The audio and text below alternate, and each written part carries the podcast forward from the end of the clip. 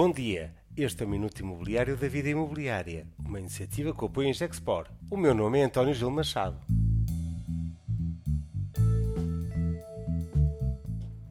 O que nos guarda de melhor o pacote habitação?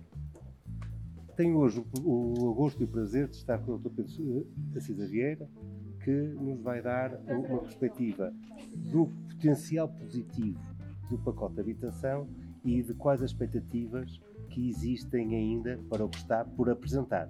Doutor Pedro Sousa Vieira, o seu comentário.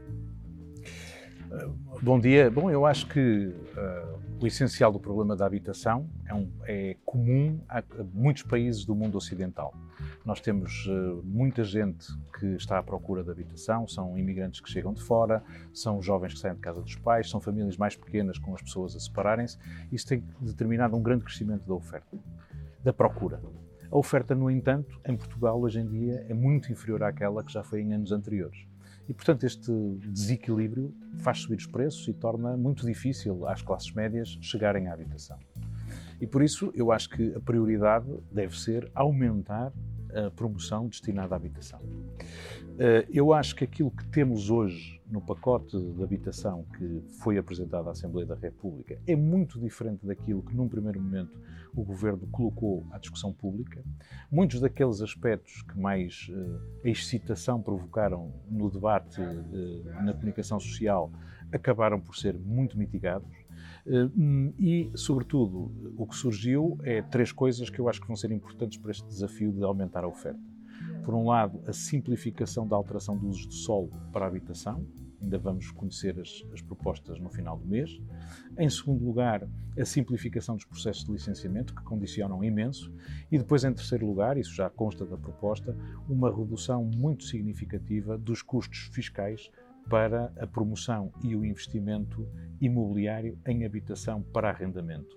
Se 70% da, da, da, nova promoção ou de reabilitação estiver afeto à. Um, ao, arrenda, ao arrendamento acessível, eh, praticamente não há impostos e o IVA sobre a construção é apenas de 6%. Não há IMT, há isenção de imposto de selo eh, e há isenção da tributação das rendas que sejam cobradas. Portanto, eu acho que isto são eh, instrumentos que podem contribuir para corrigir o desequilíbrio, assim como a disponibilidade que o Estado faz de disponibilizar eh, imóveis públicos e terrenos públicos ao setor privado para que ali se possa desenvolver edifícios para habitação com financiamento a muito longo prazo também a ser assegurado através do Banco de Fomento. O resto, acho eu, é folclore que vai ter muito pouco impacto no mercado.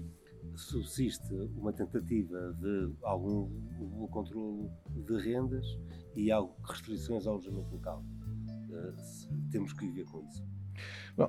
Aquilo que eu vi do controle de rendas é hoje em dia uma, uma, uma, uma, norma muito mitigada, que só tem aplicação uma única vez na primeira celebração de novo contrato eh, para contratos que tenham sido celebrados nos últimos cinco anos e, portanto, vai ter um impacto muito reduzido. Não afeta a nova promoção, não afeta nova, novos imóveis que sejam colocados no mercado, nem imóveis que tenham estado arrendados há mais de cinco anos e, por outro lado, só se aplica uma única vez.